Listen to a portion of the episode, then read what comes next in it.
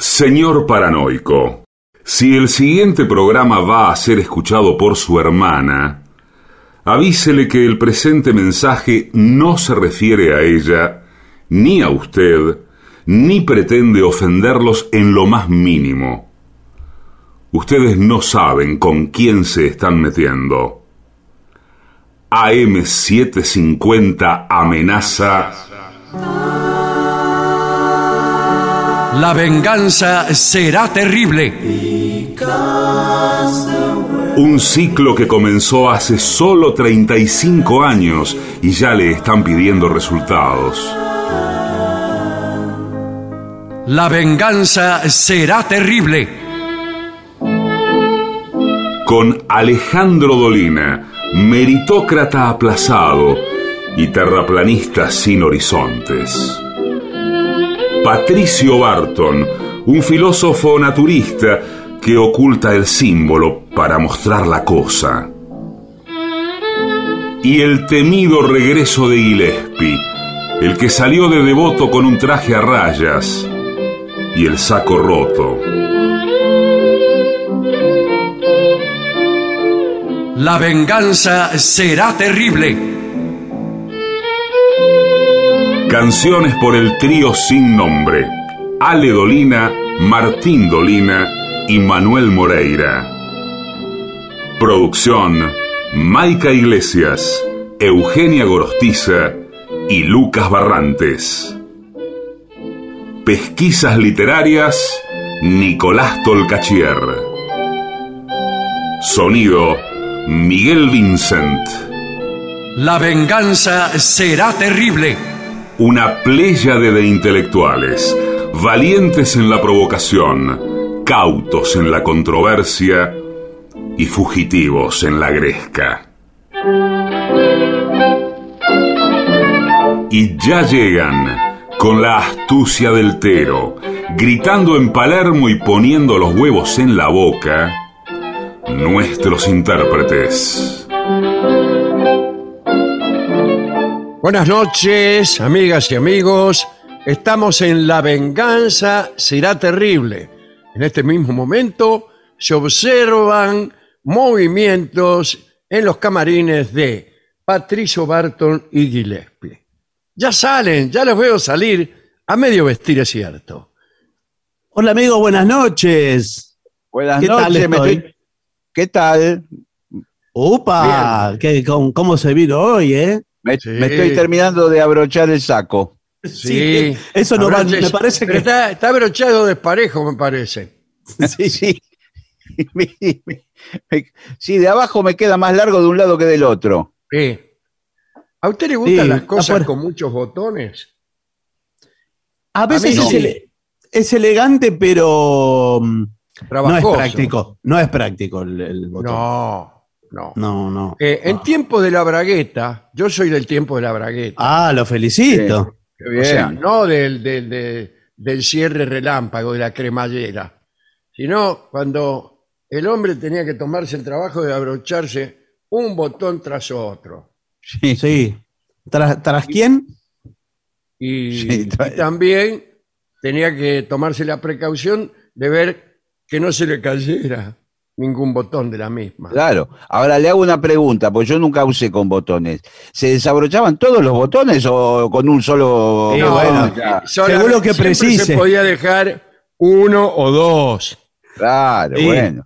Depende de sus de las necesidades. Claro, depende No, de su porque- de varias claro. cosas. Urgencia, situación, Sí, en fin. Configuración El propósito, anatómica. propósito de la apertura de la bragueta. Sí. Eh, Pero También- eh, Había Sí. prendas, había Sí. prendas eh, con botones eh, internos, subalternos e incluso suplentes.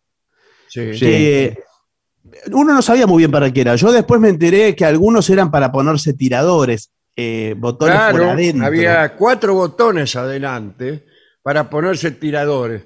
Los tiradores antes eh, no connotaban.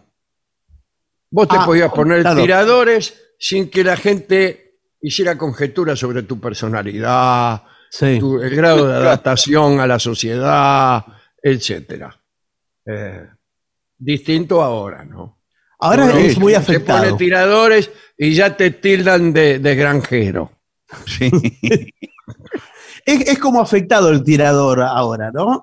Eh, Sí, pero, pero el tirador que urbano, el tirador urbano hablo. sí, pero es más Sí, cómodo. no, que el, no el del mameluco, ¿eh? No, claro. no, no. No, no, ni tampoco el mameluco demasiado abierto. No, claro. Sí. ¿Sabe cuál es? Ese que deja un agujero entre la tela del mameluco y la piel que pasan cuatro manos allí. Pero eso es de Sí. payaso, ese de payaso. Sí, No, sí. es el jardinero, como le decían antes. el jardinero, hasta el nombre claro, han cambiado. que Bueno, usaban los hippies. Eso usaban los hippies, el jardinero de jean. Sí, sí. En California. Pero el tira- Usaba el tira- mucho, sí.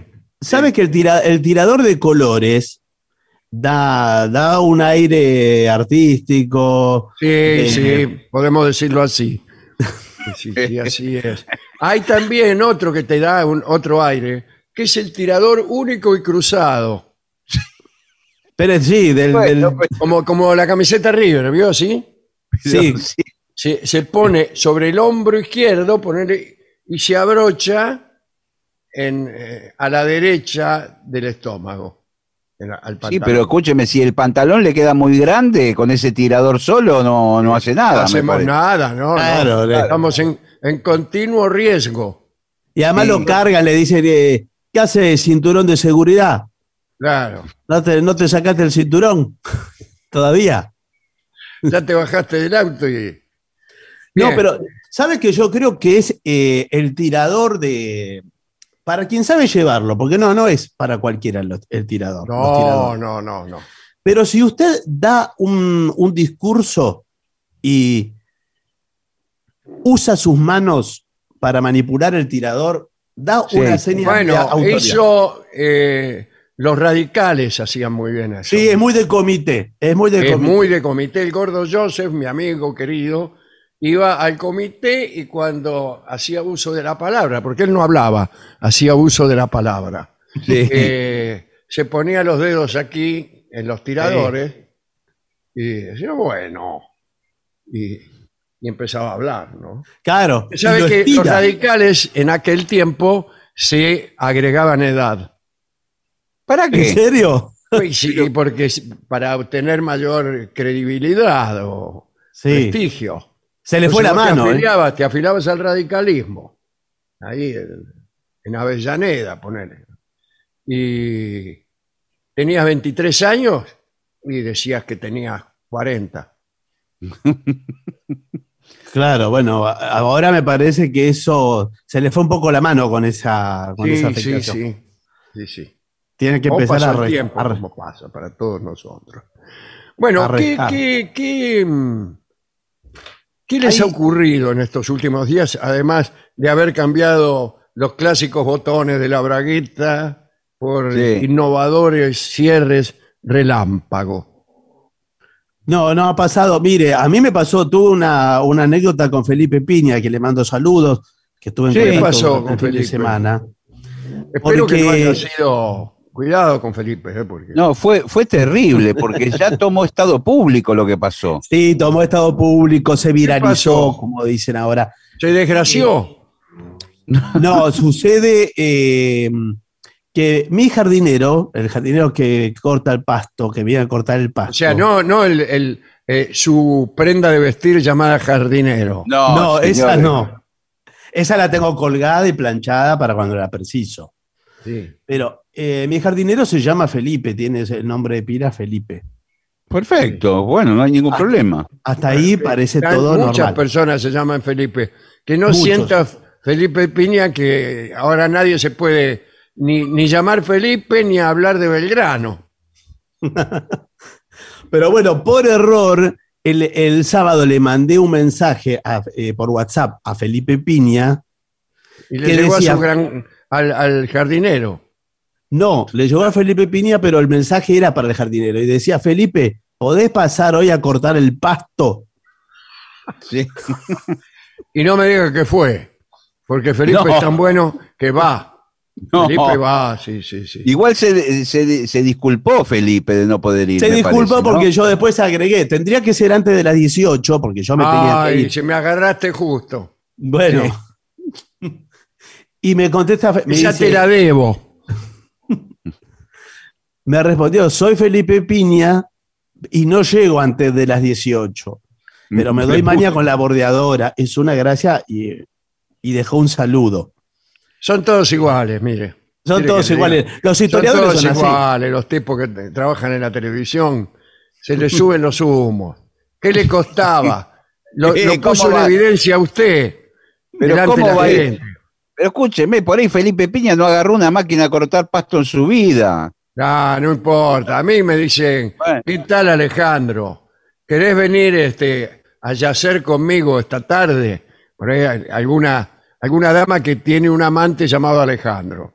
Sí. Claro, sí. Y bueno, yo no le, no, le, no, le, no le pongo, soy Felipe Piña. Claro. sí. Ni tampoco me doy maña con la bordeadora. No, tampoco, no. Yo voy y... Bueno, pero esto eh, es poco frecuente que, que le lleguen un, un mensaje así. y, eh, tan bueno. frecuente como el, el de Felipe Piña. Sí. Eh, Inclusive el de Piña es menos frecuente, creo. Claro. O sea, las de, de son los menores. centenares de miles de mensajes que andan en este momento en el aire, Sí. mucho, son mucho más numerosos los que yo he citado, es decir, podría venir a, eh, a tener un- un, este, una situación íntima conmigo o podría venir a cortarme el pasto. Claro, sí. Es más Yo, frecuente ejemplo, el primero. Yo, por ejemplo, escribo muchas veces el primero y ninguno el, se- el segundo. Y sí, usted si no dirá tiene porque usted no pasto". tiene pasto. Claro, vive en un departamento usted. Claro. A O porque no propósito, vivo en un departamento para no tener que aguantar que se me venga Felipe Piña a las 5 de la tarde a, a cortarme el pasto. Justo cuando yo estaba a punto de acostarme con eh, la novia de, Ale- de un tal Alejandro. Y porque no, no es afecto a las metáforas, porque venía a cortarme el pasto, puede ser cualquier cosa. Puede ¿eh? ser, sí. Todo puede ser la metáfora de todo, como bien Sí, sabemos. Así bueno, es. eh, Pero bueno, le mando un saludo a Felipe. Sí, mandamos. hablando, hablando de Felipe y hablando de parejas, tengo un informe que es cómo reconciliarte con tu pareja después de una pelea. Sí. Ese, ese momento es dificilísimo, ¿eh? No Muy es para difícil. cualquiera. No. Acá empieza, ¿no? Como siempre. Las discusiones forman parte del amor y de las relaciones de pareja, bla, bla, bla. Eh, sin embargo, el riesgo de estas diferencias de criterios que pueden convertirse en muros emocionales que producen distanciamiento. O sea, esto es para reconciliarse, vamos. Así que Sí, señor, muy Vamos bien. a ir con los consejos.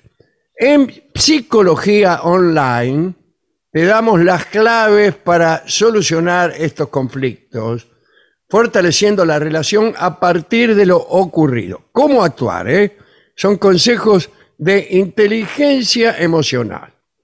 Muy Lo bien. primero es hacer una pausa. Bueno, Después de pelear. una pausa. No, hagamos no. una pausa.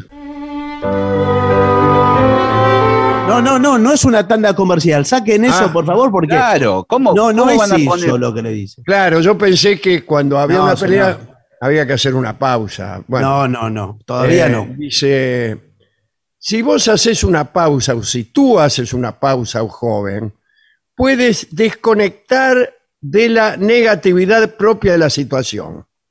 Eh, por ejemplo, puedes salir a dar un paseo. Sí, señor. Claro que A sí. tomar aire, No. a renovarse. Sí, pero cuidado porque si tú sales a dar un paseo, tu pareja puede interpretar que te las tomaste. Bueno, no, No, importa. bueno, pero igual, es usted no puede terminar de pelearse y al minuto decir, bueno, nos reconciliamos. No, tiene que haber un Bueno, espacio pero de tiempo. la pausa eh, tiene, tiene que ser eh, un poco más, este, menos drástica, ¿no? Irse a Mar del Plata. No, No, Mar del Voy Plata al no. baño, dice usted. Voy al baño y vengo. No, ¿qué me importa dónde vas? ¿Qué me importa dónde vas? No importa, voy, voy al baño. Ve- ve- Andate. Bueno.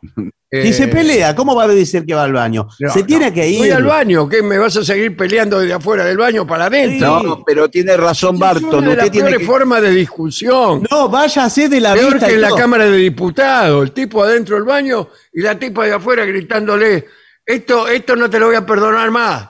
¿Qué? Dice el otro de adentro. No, por eso me parece que escénicamente usted tiene que irse de la casa, aunque sea una vuelta manzana. Pero claro, puede de la decir, voy a dar una vuelta manzana. No Ahora, claro. diga, no diga nada, se va. No diga nada. Cuando llego, cuando llego andás a ver con qué me encuentro. Bueno, eh, será lo que sea. Pero usted se va a la costanera sur. Se va ahí a, a Sí. la fuente de las Nereidas.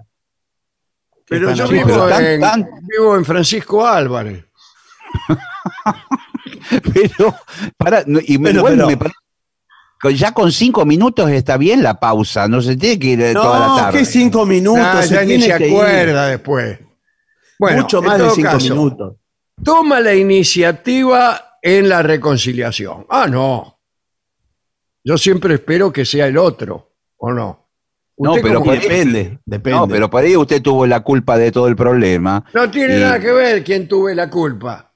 No, y el ah, que bueno, tiene ya, que ya ini- con, e- ya con esa actitud no se va a reconciliar. ¿Cómo que no tuvo nada que ver?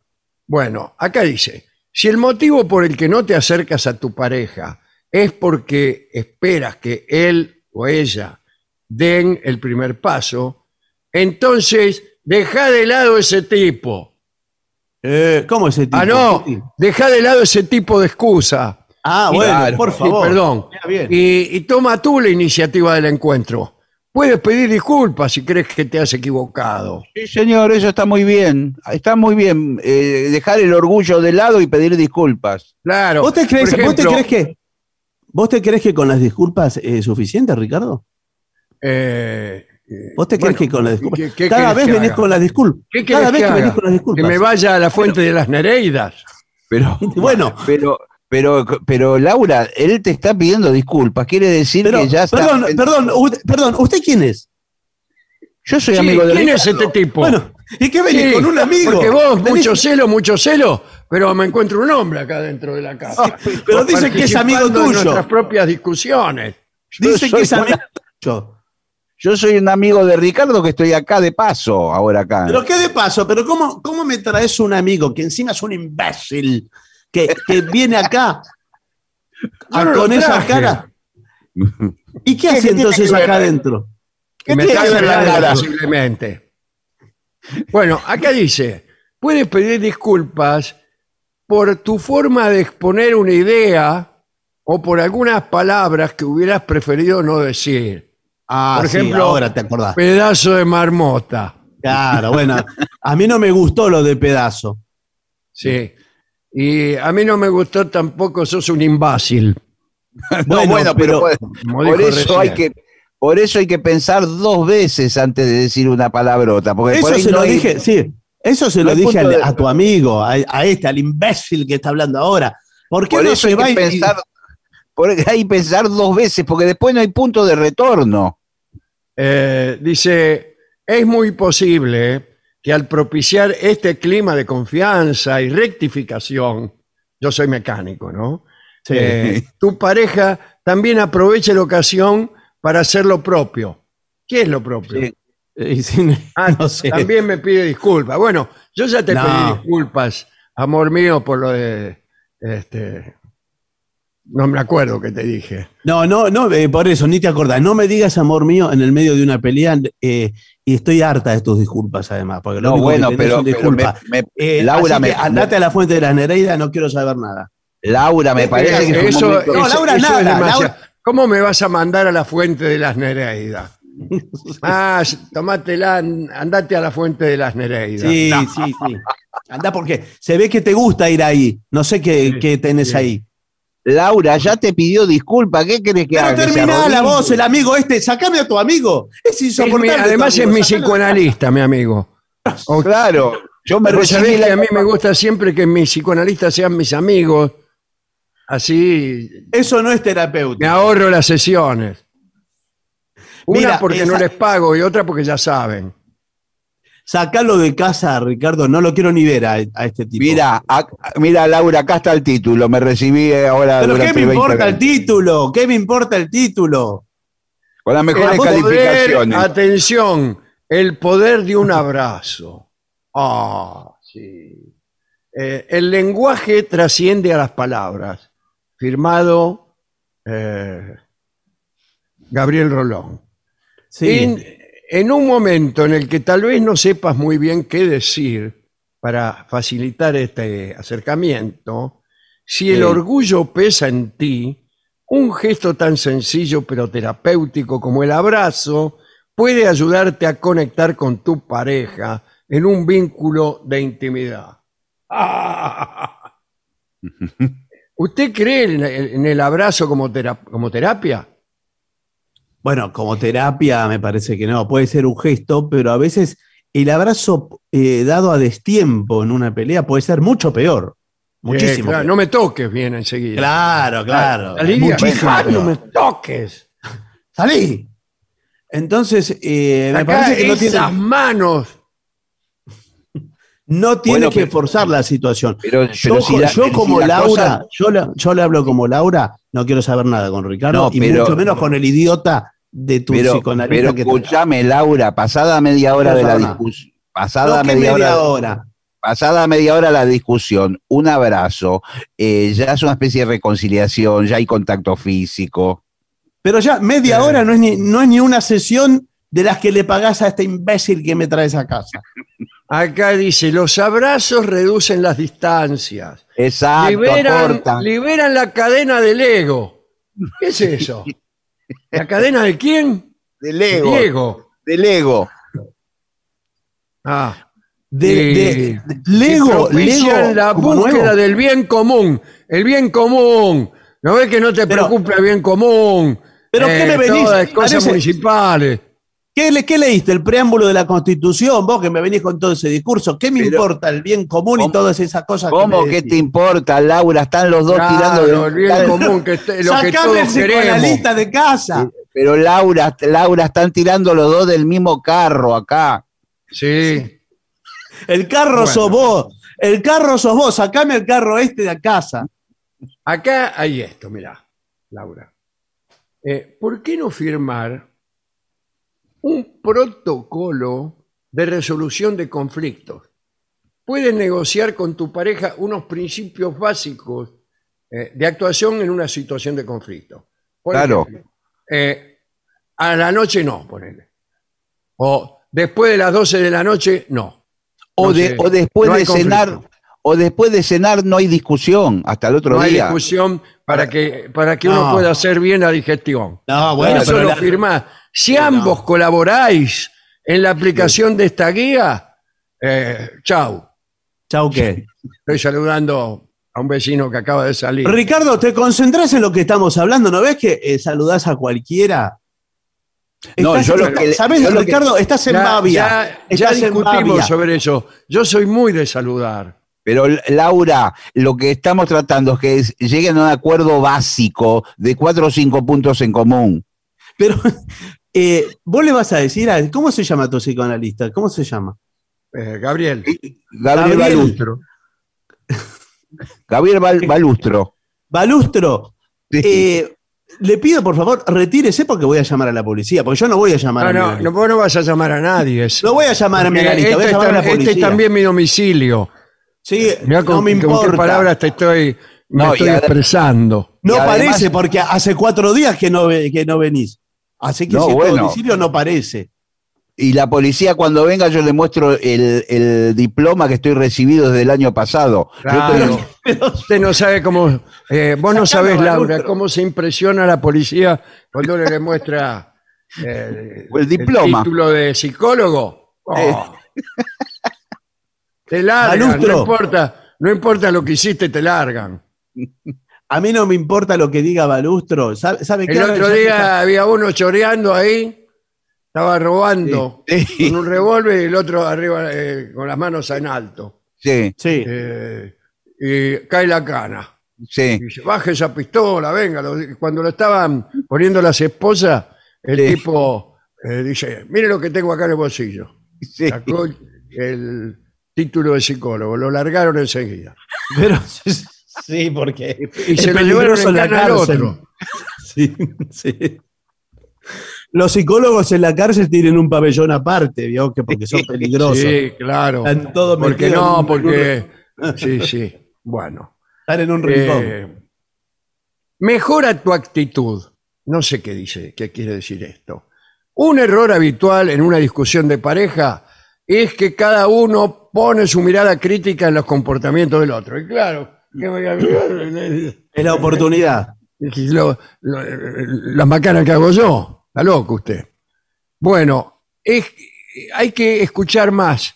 Incrementa tu nivel de escucha activa para... ¿Qué quiere decir esto? Claro, que escu- escuchar al otro, las cosas que tiene para decir. Bueno, eh, para atender lo que te dice tu pareja, Claro. aunque no coincida con tu criterio. Bueno, eh, nada de este esquema que hay, yo estoy en lo cierto, tú estás equivocado. Bueno, claro. Por supuesto, lo que te estoy diciendo, de- pero eh, desde que entraste por esa puerta y eh, tenías atrás a este balustro, No, Eh, pero, pero perdóname. estás diciendo otra cosa. pero- no estoy discutiendo con vos, balustro. ¿Por qué Perdóname. no vas a discutir? Vos, Pero vos ¿quién tenés, está equivocado acá? Un momento. Vos Claro. tenés pareja, balustro, tenés algo, porque ¿por qué no vas a discutir y a- y atender a tu pareja? No, si yo tengo pareja es un secreto profesional, no tengo por Y qué bueno, decir. pero, pero- no, Claro. parece, tenés mucho tiempo libre o, est- o estás enamorado de, de mi novio. No, lo que acá Ah, el tema se te ve muy es que- interesado. Es que, es que vos no sos la dueña de la verdad. Eso es lo que tenés que Ah, aceptar. Míralo, míralo al señorito, míralo lo que dice. ¿A vos te parece, Ricardo, lo que dice? Sí, ¿A vos te parece? final, escuchame una cosa, Balustro. Sí. Tenés cuidado que no le levantes la voz a, a mi señora esposa, ¿eh? porque el único que le levanta la voz y la trata como un trapo de piso soy yo. ¿eh? Claro que sí, al fin lo reconoces. al fin lo reconoces adelante de Balustro. Por favor. ¿Saben qué? ¿Por qué no se van los dos? Porque eh, váyanse los dos, ya que tienen tantas cosas No, para no. decirse y para Yo- escucharse. Vayan a- y, y háblense los dos en una esquina, sean No, felices. no, el, el que se va. Ricardo. No, el que se va soy yo. Porque se, Bueno, cumplió- yo te acompaño, Balustro. Yo se acompaño. cumplieron los 50 minutos. Lo dejamos hasta la semana que viene, chicos. Claro. Lo dejamos. Ya es Laura. ¿Qué no hacer? Vamos a cambiar el giro de la nota. Sí. ¿Qué no hacer después de una discusión fuerte con tu pareja? Primero, volver a mencionar asuntos del pasado. Mm, Y sí. Claro. Vuelve con eso. Sí, sí, sí. Porque el pasado irrumpe de Sí. manera negativa en el presente. Nada de, vos mejor que te calles y le digas a tu hermano que me devuelva los 500 pesos. Claro. Claro, claro. Claro. Eh, sí, O le ah, van a mirá decir- quién lo dice. ¿Quién lo eso dice? es lo que. Vos me venís Acordate aquel día que te encontré un papelito con un teléfono. Acordate. ¿Cómo? Eh, ¿No te acordás? Bien. Claro. Después, decir todo lo que piensas. Eso no hay que hacer. No hay que hacer. No hay. No, no, no. Sí, acá sin establecer un filtro, dice. Y ahí usted estará confundiendo sinceridad con expresar directamente todo lo que pasa por tu mente. Y ahí es Claro, donde viene el insulto. ¿Eh? Eh, imbécil, Sí, señor. marmota, pelandrún. eh, Lo importante, me parece, es que tiene que haber un filtro. Tiene que haber un filtro en todo lo que usted dice. Eso es lo importante. Que claro. tiene que estar filtrada la opinión. Si antes de decir una palabra, eh, piénsela dos veces. Claro, esto le va a restar fluidez a su, re- a su Sí. discurso y va a perder todas las discusiones. Claro, porque tiene que pensar todas las palabras. El otro lo va a relajar de arriba abajo y usted está pensando todas las palabras. No, quisiera decirte en realidad que no estás pensando con claridad, tal vez. Sí. ¡Ah, imbécil! Le dice, y perdió usted. No, y lo peor es que le diga al otro que no está pensando con claridad. o es que le mucho di- peor que imbécil eso. Sí, es mucho peor y además es irritante. Se trata de una discusión, por lo tanto, eh, nadie está pensando con claridad. Están eh, con- tomados por una Claro, emoción ¿cómo querés negativa. que piense con claridad si sos un estúpido? Sí, claro, por eso. estamos así, estamos con eso. Claro. Yo cuando peleo, peleo y, Cuando pienso, pienso. y cuando pienso, pienso. Bueno. Después, no debes culpar a tu pareja como si fuera responsable de la situación. Y entonces, ¿qué, ¿Y a quién culpa? qué- qué- Entonces, qué estamos haciendo? Estamos, estamos peleando. Sí, lo que pasa es que, es- pero este es un informe para la reconciliación, no nos olvidemos de eso. claro. Bueno, eh, cuidado con el castigo de la indiferencia. Este Sí. es uno de los errores más habituales en este tipo de situación. ¿eh? Eh, en todo tipo de situación, eh, cuando uno se quiere hacer el indiferente, no lo consigue. Claro, Y- y afecta lo la que es peor, al otro, el otro eh, ni se da por enterado que uno se está haciendo el indiferente, porque el otro es indiferente. Claro, es más todavía. Claro. Eh, por ejemplo, cuando uno quiere seducir a alguien con la indiferencia. sí. A, a mí nunca me dio resultado. Bueno, No. a mí nunca me da resultado. No, pero bueno, ¿cómo le, cómo le haces saber? En, en la seducción es Ah, peor. mira, y usted le dice, ojo, observa mi conducta porque eh, estoy indiferente. eh". Claro. Bueno, Porque te aviso que hace ya varios días que yo eh, asumo una actitud de indiferencia y vos nada. No, lo que pasa es que está mal aplicada ahí la indiferencia. La indiferencia nunca es un primer paso, es algo que sucede a una atención, no, no No, la bueno, precede. Claro, pero es acá algo lo que, que dicen saca. es que no emplees eso ni como castigo No, ni como claro. nada, porque no, no da resultado. Pero escúcheme, no hay casos de, por ejemplo, en la oficina, que supongamos que usted trabaja con cuatro compañeras, saluda Sí. a tres y les habla y a la cuarta no. A, a la que le gusta no la saluda. No la saluda, ya es el que no la que vio. venga y le diga, che, Sí. ¿por qué no me saludas? Saludás a Claro. todos, pero a mí no. Y bueno, pasan los días y la tipa no viene a decirle eso. Claro. Entonces usted va y le dice, escúchame, estoy saludando a las otras tres y a vos no te estoy saludando. ¿Por qué no me venís a preguntar por qué hago eso? Claro. Ah, no me Eh, había dado cuenta. No, me había dado La- cuenta. no, no, eso no sale bien nunca. No, No, no. Eso, eso no sale bien. Pero cuando usted está en una pelea, esto es otro caso de la indiferencia. Sí. Entonces, eh, la traslada a otro. Por ejemplo, hay eh, un perro. Y dice, ay, qué lindo perro. Y el sujeto con el que se peleó está al lado del perro. Sí. Pero usted como que no lo registra. Dice, ay, qué lindo perro. Este sí que es lindo, no como otros. No, Ah, bueno, pero- hablarle a, a cosas inanimadas o que no tienen eh, pensamiento Sí, para, para hacerlos participar de la situación. claro, hace participar a, a cualquiera, a cualquiera. Sí, pero eso le da un aire de coqueteo. ¿eh? Sí, Sí, sí, sí. Sí, sí, un aire bueno. de coqueteo que no, no. Pero Eh. si se va a reconciliar, Ah, bueno, entonces sí. Sí. Háblele al perro. ¿Viste Va probando, me tratan? usted va probando. ¿Cómo me tratan? Eh, bachicha. Al final, Bachicha, al final, Bachicha, vos sos el único bueno acá. Eh, ah, eso es muy bueno. Bien. Me siento, si supieras, Ba- Bachicha, lo, lo solo que me siento, Bachicha.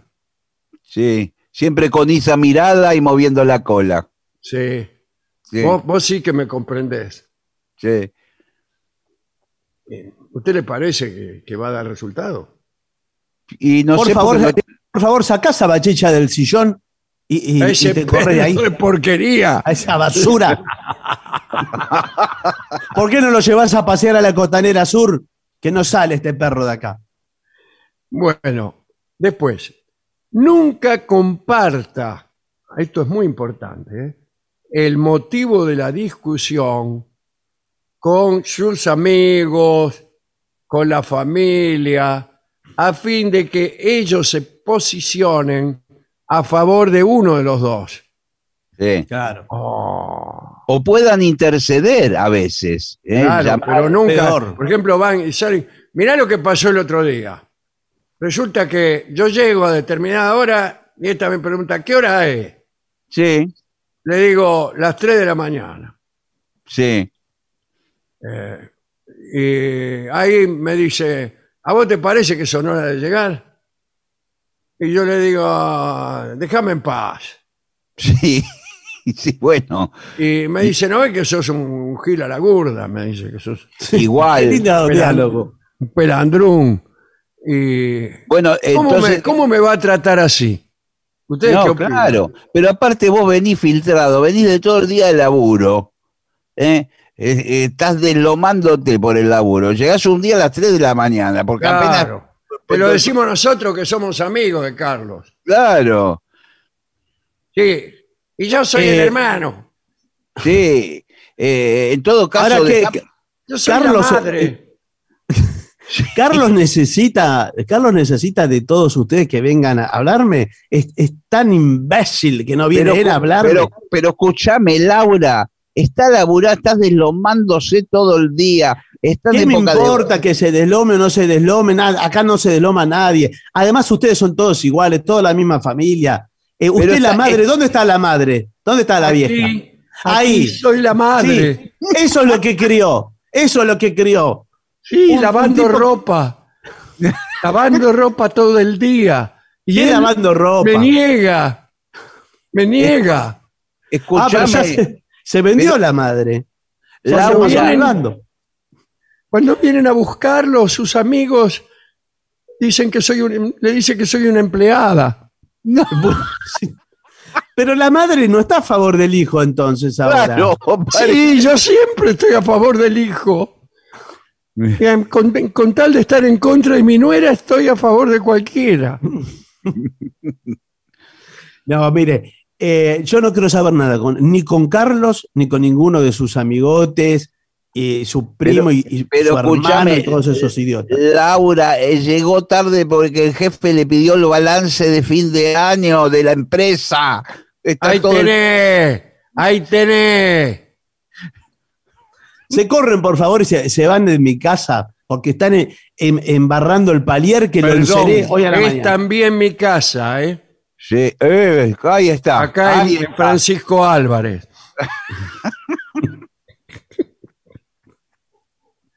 bueno, y para finalizar, aquí nuestro- eh, nuestros expertos dicen que las discusiones no son un problema, sino una oportunidad para el crecimiento Sí. como pareja.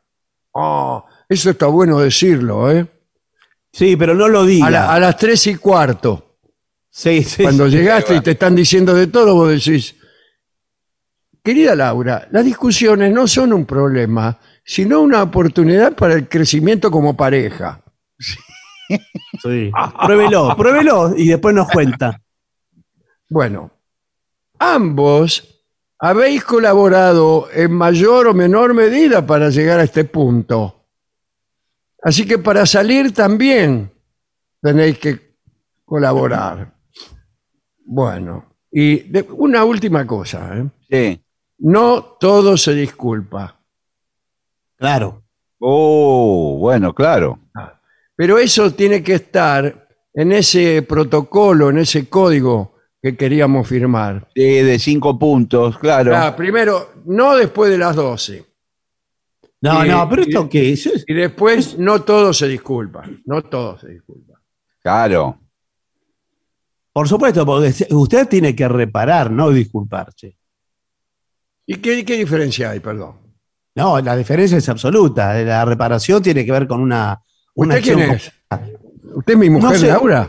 No, no, la verdad que no, por porque suerte tiene no. un tono que mi mujer nunca tuvo. Sí. No, yo soy un especialista en, en relaciones Ah, humanas. sí, sí.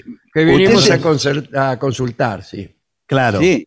Y mm, usted, la, la disculpa, no, sobre todo la disculpa ahora que está de moda disculparse, eh, que le dicen al otro, perdón si ofendí a alguien. ¿De dónde saliste, flaco? Eso no es una disculpa. Perdón, Claro, si, Claro, perdón más si te antes, ofendí. antes te dijo marmota. Claro, Claro. perdón si te ofendí. Encima, marmota, perdón si te ofendí. No, Claro, lo- no, porque ni siquiera usted le dice, usted dice va- marmota y después en la disculpa ni siquiera se refiere a esa persona. Dice, si alguien se sintió ofendido. Claro, Claro, ¿qué ¿cómo se alguien? Si me dijiste marmota a mí, ¿quién se va a sentir ofendido? El bueno, de al si- lado. Si que toca el alguien, timbre y dice, ¿qué me decís marmota? bueno, A usted no le dije, señor, le dije a este marmota. claro, si Acá alguien, tenés. Claro, no, pero no es así, por eso. ¿Va a pedir disculpas? Bueno, repare. ¿Cómo repara el daño? Si usted no lo puede reparar, no sé, con una, una indemnización, con algo, tiene que reparar. Usted, si no, no es eh, que no vale. Que pido ¿Pero disculpas usted cada qué es, rato. abogado o es usted? Pido disculpas cada rato. No, de las emociones. Dice, Ricardo, Carlos. Ay, perdón, disculpa, disculpa, disculpa. Todo el tiempo pide disculpas. Sí, pero no con esa voz. Sí. Yo No, yo acá- nunca digo. Acá tenés que reparar, Carlos. Acá tenés que reparar. Y si no, no reparás, ¿vio cuando se le rompe algo, le queda un agujero? Eh, Sí. Bueno, ¿A qué se refiere? Acá el agujero eh, hay que repararlo. Perdón, perdón. Eh, ¿Cuál era el motivo de nuestra discusión? ¿No ves que siempre salís con lo mismo? Siempre salís con lo mismo. Bueno, eh, este es el informe. No Evidentemente, hubo, re- no hubo reconciliación al final, ¿eh? eh, por ahora No. no. Eh, pero pero lo que pasa es que se tienen que querer reconciliar los dos. Si uno no quiere, dos no pueden. Eso lo escuché en un programa de, de televisión de Fobal. Sí. Bueno, bellas palabras, me parece que son hermosas palabras para El- cerrar el el- informe y pensarlo. El, eh, a mí me gusta mucho ver los programas futbolísticos de televisión, no los que transmiten fútbol, los que discuten No, los que- sobre fútbol. Sí, ¿Sabe que son por todos. qué? ¿Sabe por qué? Porque eh, la opinión general a la que Roland Barthes llama doxa, y es la opinión, pero en realidad es la opinión mayoritaria, la opinión pequeño burguesa. Sí, eh, en los programas de fútbol en- alcanza su santificación y alcanza a convertirse en su propia parodia. Entonces, todo lo que opina este, el mundo de los pequeños burgueses está ahí. Está ahí.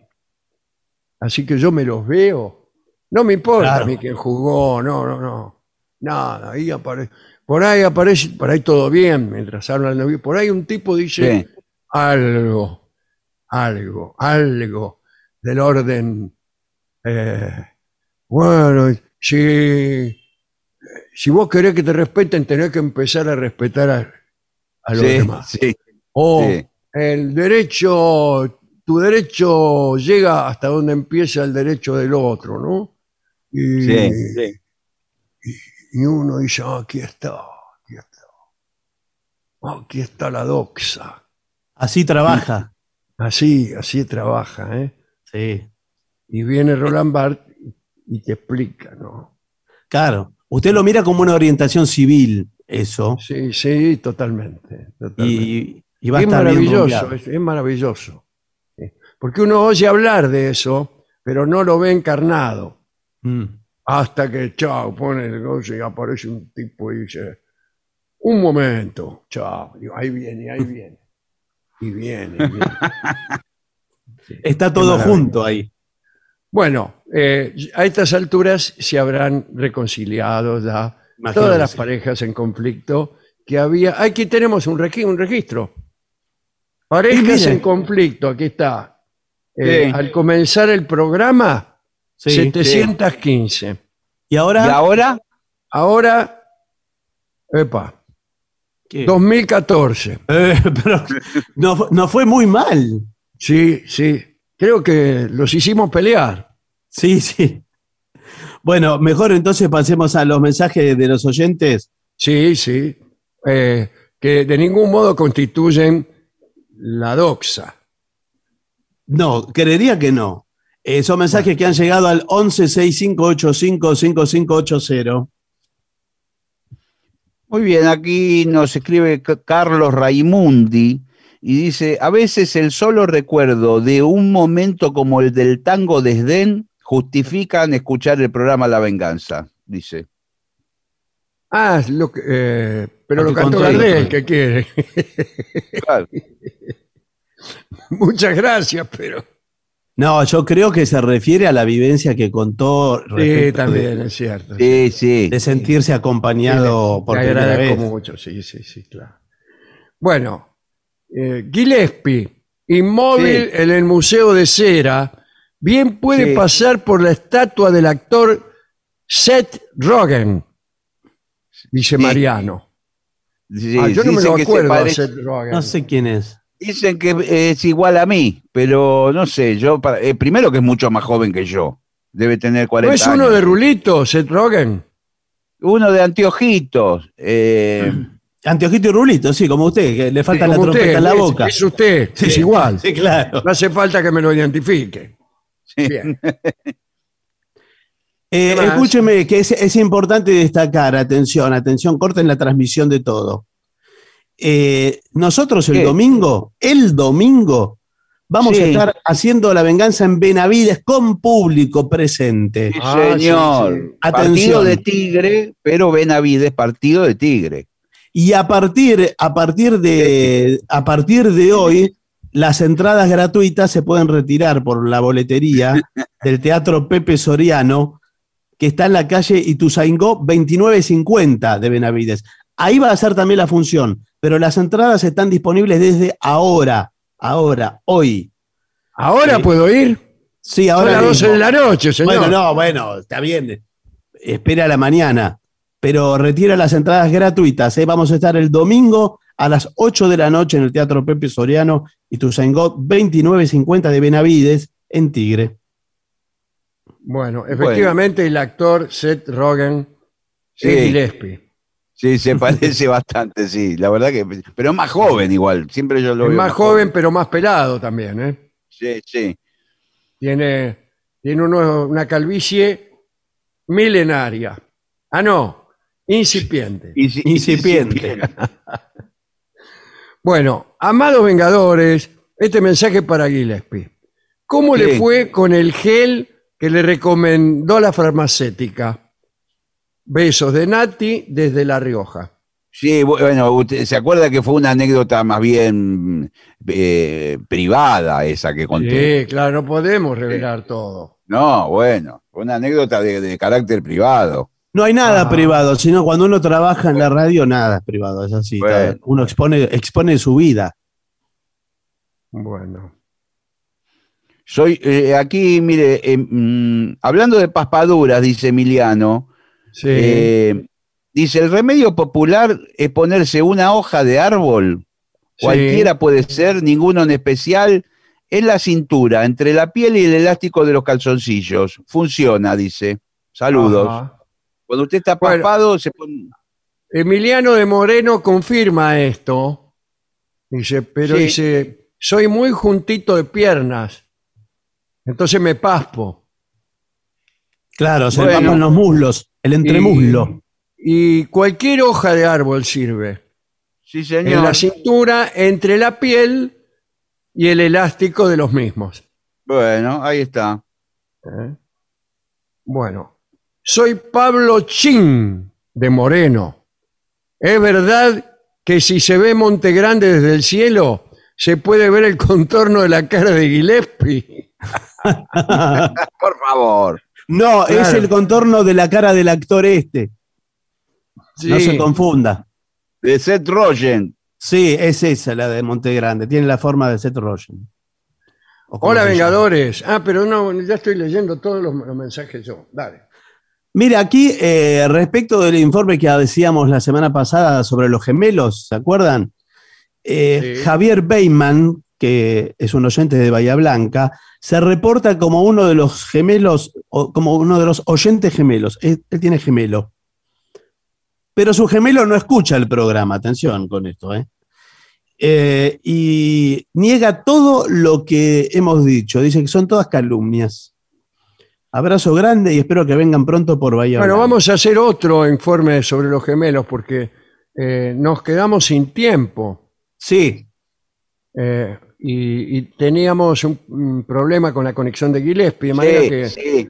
vamos a hacer, vamos a reconsiderar el tema de tener uno, una pareja que tiene un gemelo. Así que vamos a ver.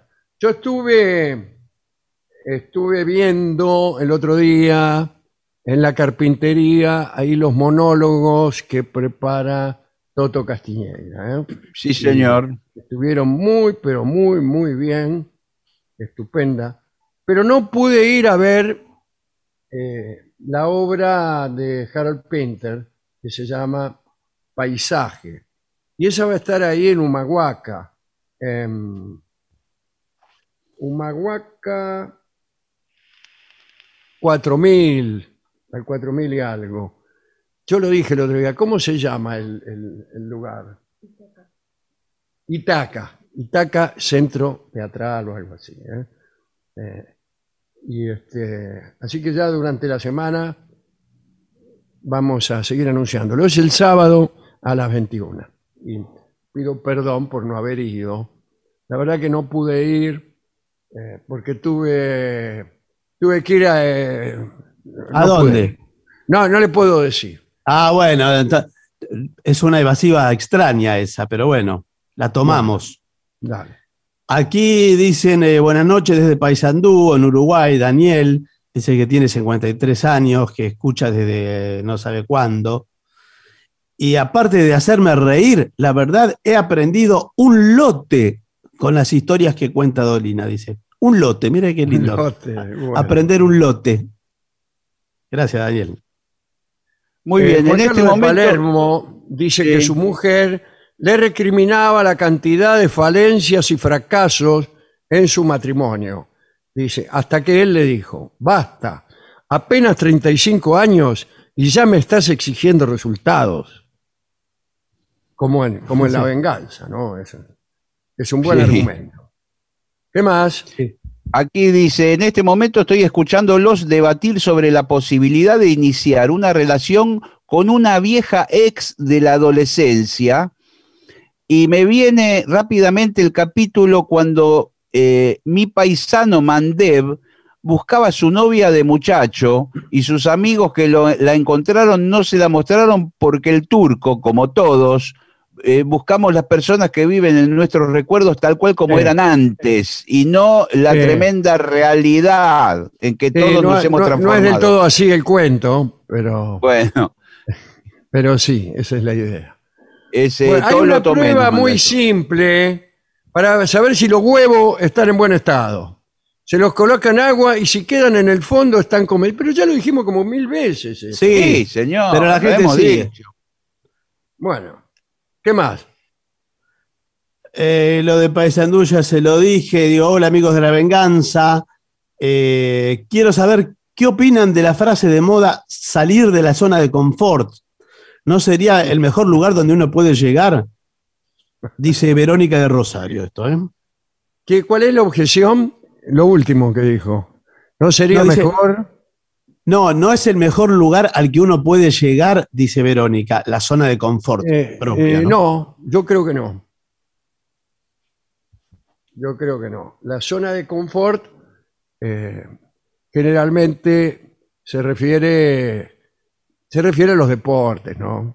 La zona de confort eh, quiere decir una zona donde uno está cómodo, pero también una zona en, en la cual uno no arriesga, No progresa, no, no. no progresa, no va a salvar a nadie.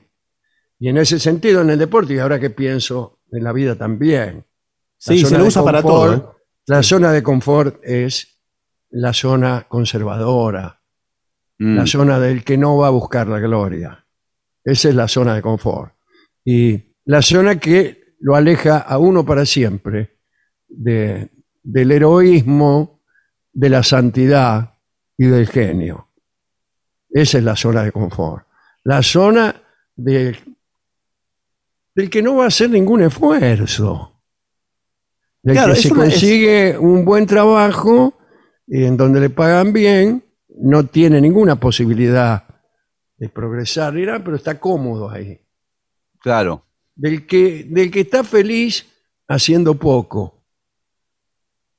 es, eh, se confunde usted, no, no todos aspiran a esa zona de confort. Yo sí, pero en realidad casi todas las personas valiosas prefieren el riesgo, prefieren hacer, prefieren jugarse por otro. ¿eh? Yo no, pero, pero bueno. Pero sí, pero es una zona del, del deseo consumado, ¿no? Ya no hay. No hay Es otra la cosa. zona de, ¿de quién? De los pequeños burgueses otra vez. Estamos Claro. otra vez con la doxa, con la opinión pequeño burguesa. Mejor es quedarse aquí tranquilo. Y listo, a mí que... bueno. Bien, ¿qué más? Bueno, A aquí ver, nos eh, escribe Cri- sí. Dale. Cristina de Río Grande dice, lo que me han hecho reír con los personajes de Mirta, Claudio y Julio, hacía rato que no lo hacía, los amo, dice Cristina. Querido señor Dolina y compañeros, soy Anabela. Desde chica iba con mi tío a escucharte en vivo al Tortoni. Algunas veces hasta me llevé tu firma en algún libro o servilleta. Todavía recuerdo mi infantil angustia cada vez que terminaba el programa entrada la noche. Sospecho que la venganza tiene algo de nostálgico en su esencia, que genera un afecto familiar y de pertenencia. Hoy, 20 años más tarde, te escucho desde Ámsterdam, donde vivo. Ahora sí, finalmente puedo atreverme a escribirte por la cuestión que me atormenta desde siempre.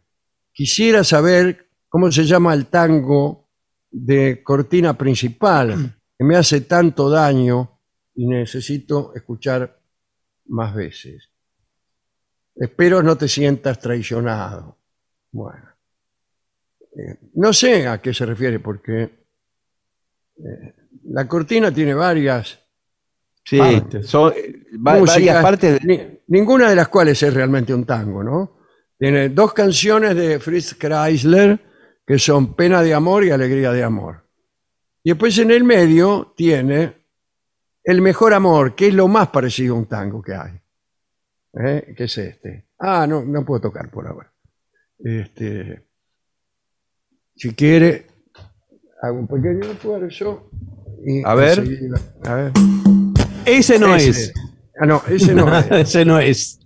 Eh, es el que va en el medio y esa es, es un tango que, o mejor dicho, una canción con gusta tango que he compuesto yo, ni me acuerdo para qué.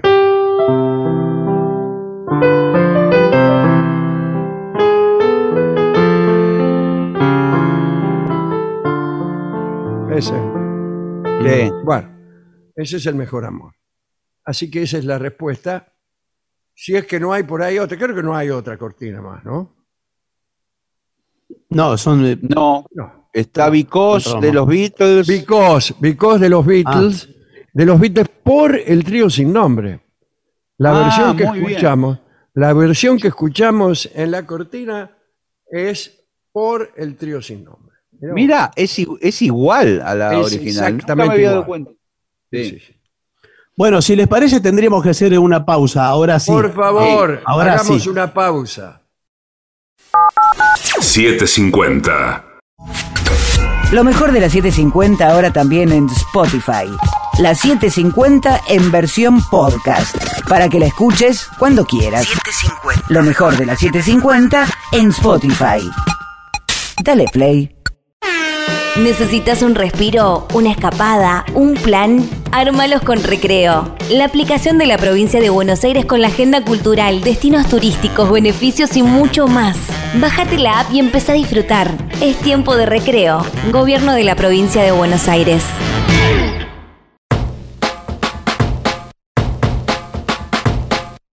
AM750. Objetivos.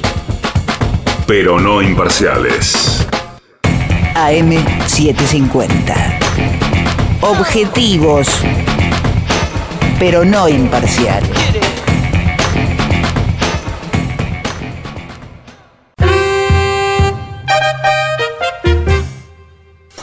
$7.50.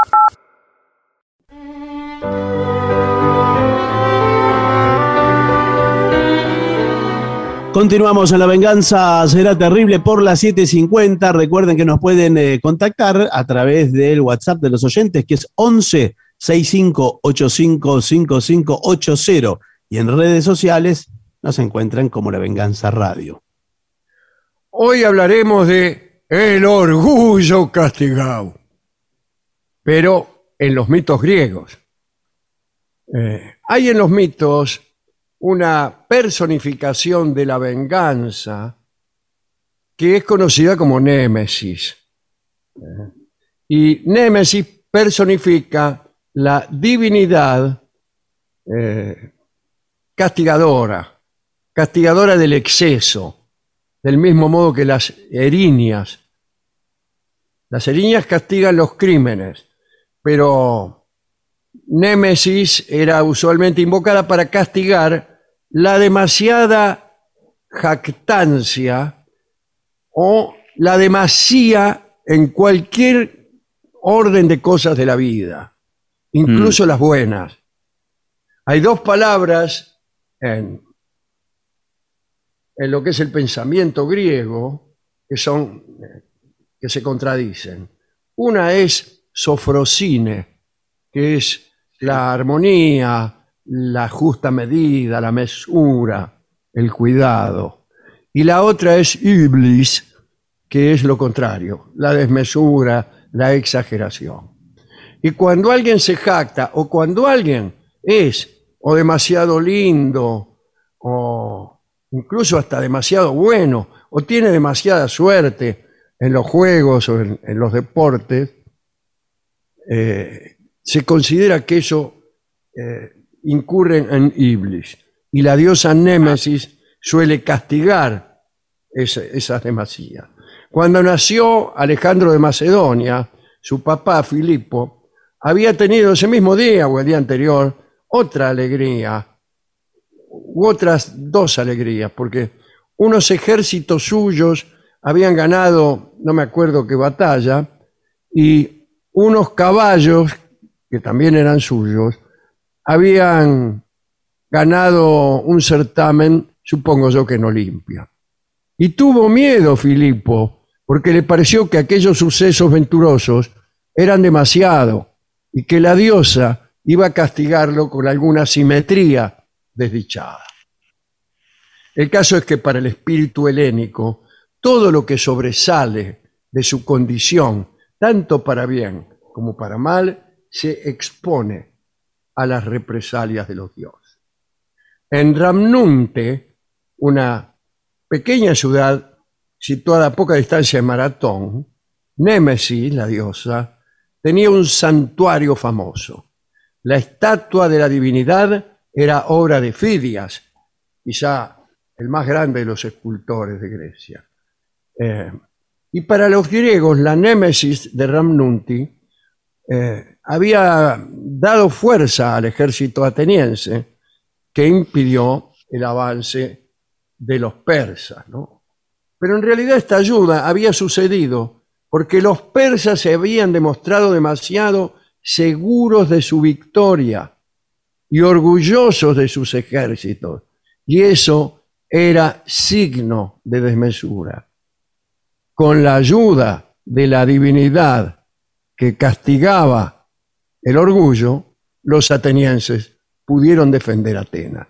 No era tanto que ayudaba a la diosa a los atenienses, sino que castigaba a los persas. Vamos a ver algunas historias al respecto. La primera involucra a Posidón, que andaba con la ninfa Cénide y le pidió una recompensa por darle su amor. La mina, ¿eh?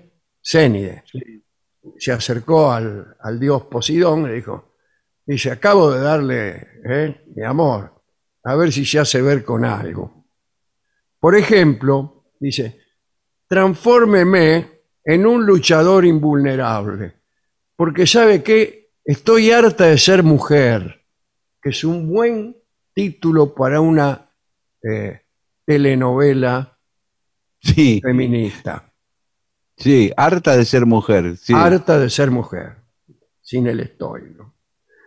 Este, bueno, que te digan esto, de- estoy harta de ser mujer después de una noche de amor, eh, no parece muy bueno, no es un buen cumplido. No. Pero el dios Poseidón accedió cortésmente ¿no? a ese pedido, porque él también estaba harto, estaba harto de la conversación. Bueno, y entonces la, la convirtió en un muchacho que se llamó Ceneo. Hmm. Ceneo tuvo tanto éxito en la guerra que los habitantes de la región, que eran los lapitas, pronto lo eligieron como rey. Incluso Ceneo engendró un hijo, al que llamó Coromo. Ceneo, este, que ahora era hombre. Exaltado por esta nueva situación de rey y, además de éxito, Ceneo colocó su lanza en medio de la plaza del mercado y allí obligó a todos a rendir sacrificios a esa lanza como si de un dios se tratara. Prohibía incluso rendir culto a cualquier otra deidad que no fuera su lanza. Némesis notó esta jactancia de Ceneo y se lo contó a Zeus. Dijo, Mm. escúchame Zeus, bla, bla, bla. Y Zeus intimó a los centauros para que cometieran un asesinato. Durante una fiesta, Ceneo fue atacado por sorpresa. Desde luego, como era muy fuerte, no tuvo dificultad en matar a cuatro, cinco, seis, siete centauros que lo atacaban.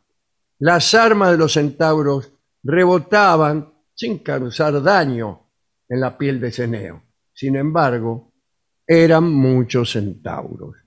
Y lo fueron golpeando en el valero con unos troncos de abeto. ¡Pum! ¡Pum! Sí. ¡Pum! ¡Pum! No.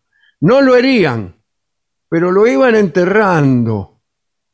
Bueno, cuando lo tuvieron bien enterrado, disculpe la expresión, pusieron un montón de piedras y troncos encima y Ceneo se asfixió y murió. Es una forma eh, Horrible. horrible, pero curiosa, muy difícil. Sí. Enterrar a un tipo a golpes en la cabeza. Sí. Buah. Al poco tiempo salió volando de aquel montón de piedras y troncos un ave, un ave de alas pardas, que el adivino Mopso, que estaba presente, reconoció como el alma de Ceneo, como quien dice, el alma del viejo Santos. Bueno, cuando fueron a buscar el cuerpo de Ceneo para enterrarlo correctamente, dice, bueno, ahora que se murió, lo vamos a enterrar no así de parado, sino bien. Se encontraron con el cuerpo de una mujer. Linda historia. ¿eh? Linda historia. Muy bien. Veamos qué pasó con Niobe, o Níobe. Ella se había casado con el rey Anfión de Tebas y había tenido siete hijos y siete hijas. ¿ah? Y estaba tan orgulloso de aquella descendencia que un día menospreció a la diosa Leto. Era una diosa, no un dios, como Roberto Leto. No, No, señor. una, una diosa que se llamaba Leto. ¿Por qué la menospreció? Porque la diosa tenía solo dos hijos. Claro, estos dos hijos eran Apolo y Artemis, la diosa de la caza. La profetisa Nante, hija de Tiresias, Tiresias era otro mago famoso, ¿no? Eh, Los dos más famosos magos de Grecia eran Tiresias y el otro que nombramos hace un minuto, que es Mopso, y un tercero, Calcante. Bueno, pero Nante era hija de Tiresias y escuchó este comentario, ¿no? Comentario dice, "Eh, esa, diosa al final tiene dos hijos solos y yo tuve siete hijos y siete hijas. Eso dijo Niobe, que no era diosa, era mortal.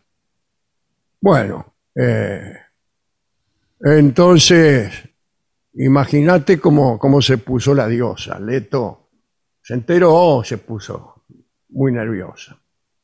Y dice, no sé cómo hacer para aplacar mi ira, dijo la propia Leto. Y las Sí. mujeres de Tebas, aconsejadas por, por Tiresias, eh, hicieron toda clase de ceremonias, quemaron incienso, se adornaron el marote con ramas de laurel. Cuando el aroma del incienso flotaba ya en el aire, apareció Niobe, seguida por una multitud de sirvientes y vestida con una espléndida túnica frigia y con el largo cabello suelto. Niobe interrumpió aquel sacrificio que estaban haciendo a la diosa ofendida, a Leto, y preguntó, Ma dice, ¿por qué Leto, de una oscura ascendencia, madre de una hija hombruna y de un hijo afeminado, es preferida a mí, que soy nieta de Zeus? Mentira, temida por los frigios y reina de la casa real de Cadmo. Las mujeres tebanas se asustaron, salieron rajando del sacrificio e intentaron calmar a Leto, murmurando plegarias, bueno, pero ya era demasiado tarde. Leto envió a sus hijos, Apola y Artemis, armados con sus arcos, a castigar a Níobe por su presunción.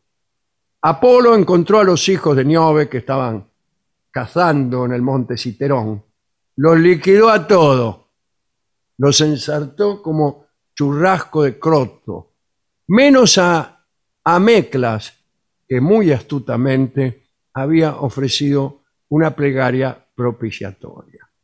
Mientras tanto, Artemis encontró a las siete hijas hilando en el palacio y las mató a todas, salvando, era lógico que aquí iba a aparecer la simetría griega, ¿no? Salvando a una de las siete que era Melibea, que también había largado una plegaria a tiempo. Estos dos supervivientes, aterrados, construyeron un templo a Leto en menos que un gallo canta. Cuentan que Melibea se asustó tanto que siendo morena quedó rubia por el resto de sus días. Parece que el susto en griego, el susto griego, el susto en Grecia, eh, te cambia el color del pelo. Si sos morocho, queda rubio. Mira. Incluso en las peluquerías, eh, si te querés teñir de rubia, te dan un susto nomás. y ahí quedás, ¿no? En cuanto al esposo de Neove, nadie habló de esto, ¿eh? Anfión, Apolo lo mató también. No, no sé por qué, pero qué culpa tenía. Pero lo mató, me dice, ya que estoy. Eh, Niove lloró durante nueve días seguidos a sus muertos eh, y no encontraba cómo enterrarlos porque nadie quería ayudarla, puesto que Zeus, para defender a Leto, para apoyarla, había convertido en piedra a todos los tebanos que, trataban de hacerlo. Al décimo día fueron los propios dioses olímpicos los que se dignaron eh, a, terminar con, toda esta historia. Niobe huyó hacia el monte Sipilo, donde estaba el hogar de su padre. El padre era Tántalo, eh, cuidado, venía de la familia. Pero Zeus la siguió y la convirtió en estatua, que según decían los griegos, lloraba a principios del verano. Bueno, así termina esta historia de la presuntuosa Niobe. La última es la historia de Alcione, o Alcíone, que era una de las hijas de Eolo, el guardián de los vientos. Alcíone se casó con un señor llamado Seix de Traquis. Fueron tan felices que ella, orgullosa de esta felicidad, se atrevió a llamarse a sí misma Hera, como la mujer del príncipe de los dioses.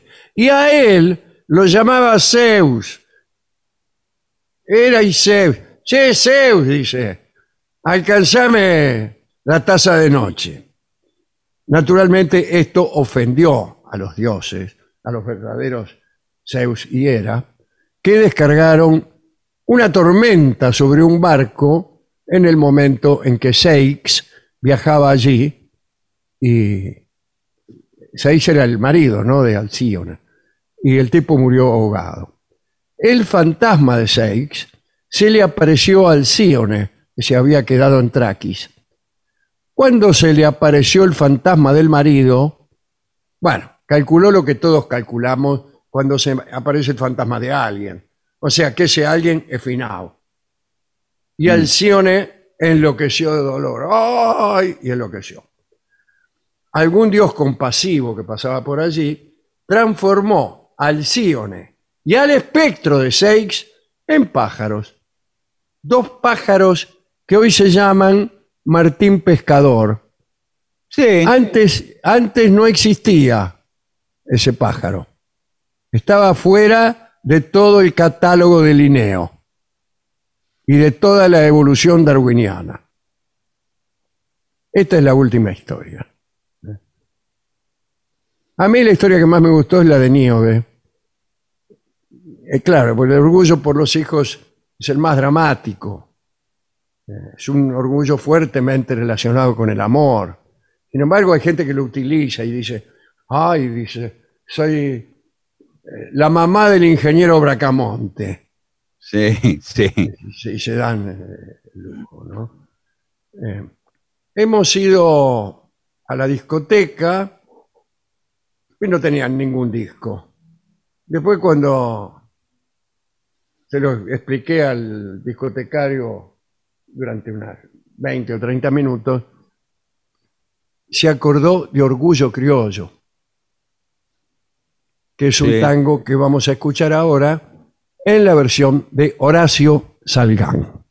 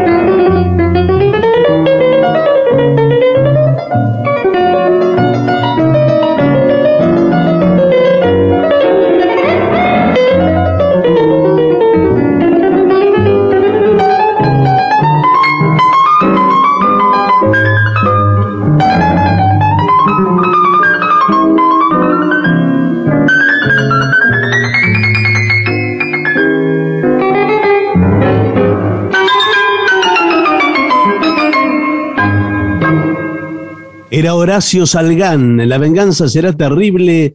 Orgullo criollo. ADUNLAM, la Asociación de los Docentes de la Universidad Nacional de La Matanza. Una organización creada con un solo y claro compromiso, defender la Universidad Nacional, pública, gratuita y de calidad. 750. AM750. Objetivos, pero no imparciales. AM750. Objetivos. Pero no imparciales. ¿Necesitas un respiro, una escapada, un plan? Ármalos con Recreo. La aplicación de la provincia de Buenos Aires con la agenda cultural, destinos turísticos, beneficios y mucho más. Bájate la app y empieza a disfrutar. Es tiempo de recreo. Gobierno de la provincia de Buenos Aires. 750.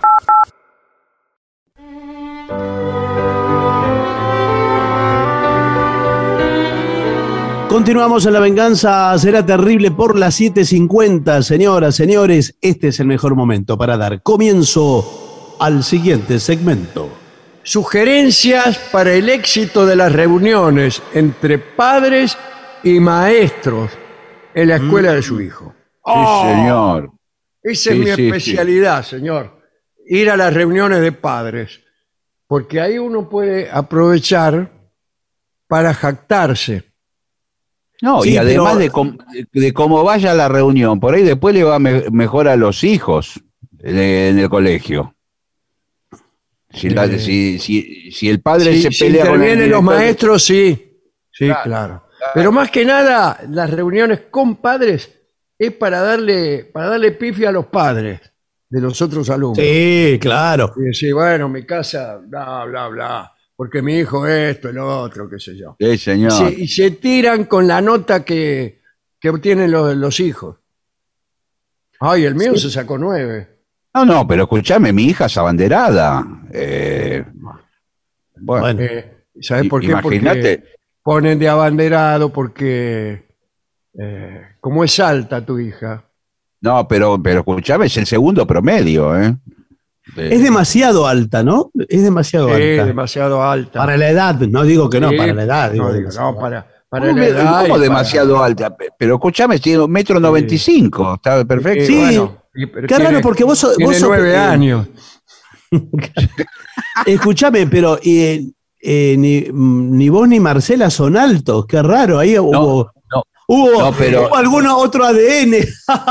No, no, no, no, no, pero escúchame, mi bisabuelo era yugoslavo y era, era alto. Ah, los yugoslavos son todos altos. Sí, sí. Pero vos no sos Gutiérrez de apellido, no parece muy yugoslavo. Bueno, eh, durante el año escolar, la mayoría de, los, de las escuelas invitan a los padres a asistir a estas reuniones de porquería, ¿no? Que son un verdadero garrón. Pero hay que ir, porque si no, ¿qué hace el maestro cuando usted no va? Lo aplaza al niño, lo maltrata al niño, No, señor, tiene Eh, se que burla del niño. Se hace cargo de, de- de la situación de educación, que es así, es conjunta. Antes de la reunión, hable con su hijo, pregúntele qué asignaturas son su fuerte. ¿eh? Sí.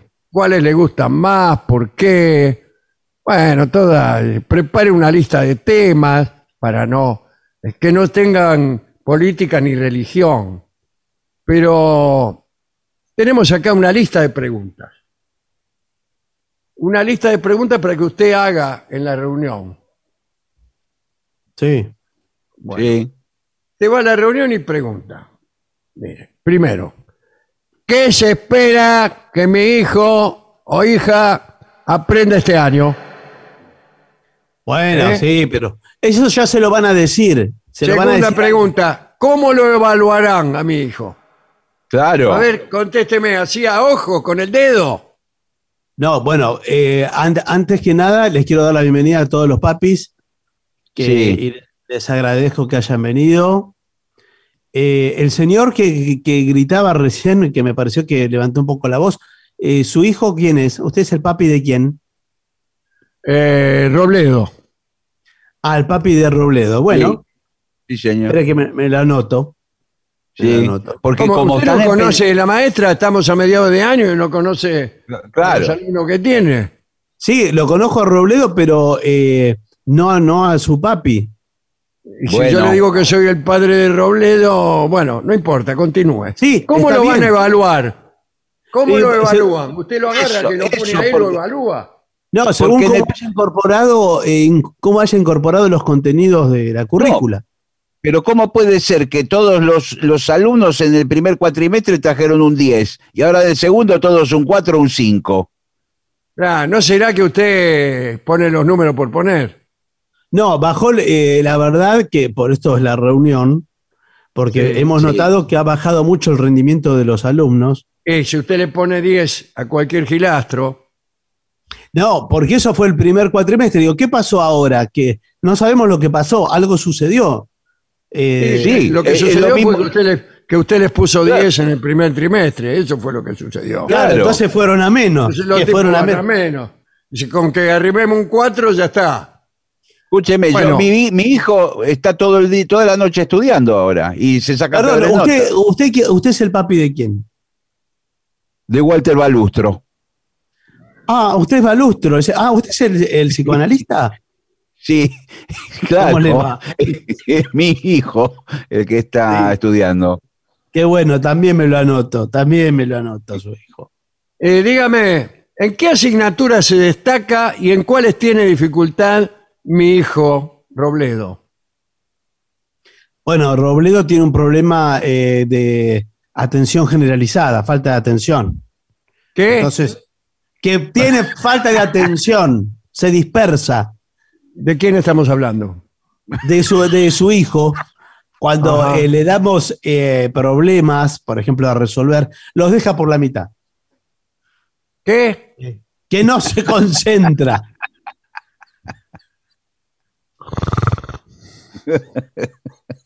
¿Qué ejemplo me puede dar de estas fortalezas y de- debilidades?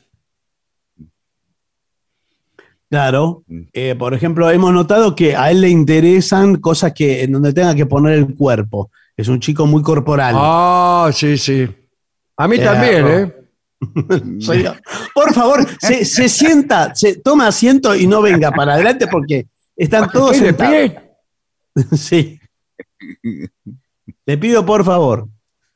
Bueno, Eh, pero, bueno, pero bueno, hay contenidos que, eh, que no, no podemos poner el cuerpo. Por ejemplo, Claro. eh, con álgebra.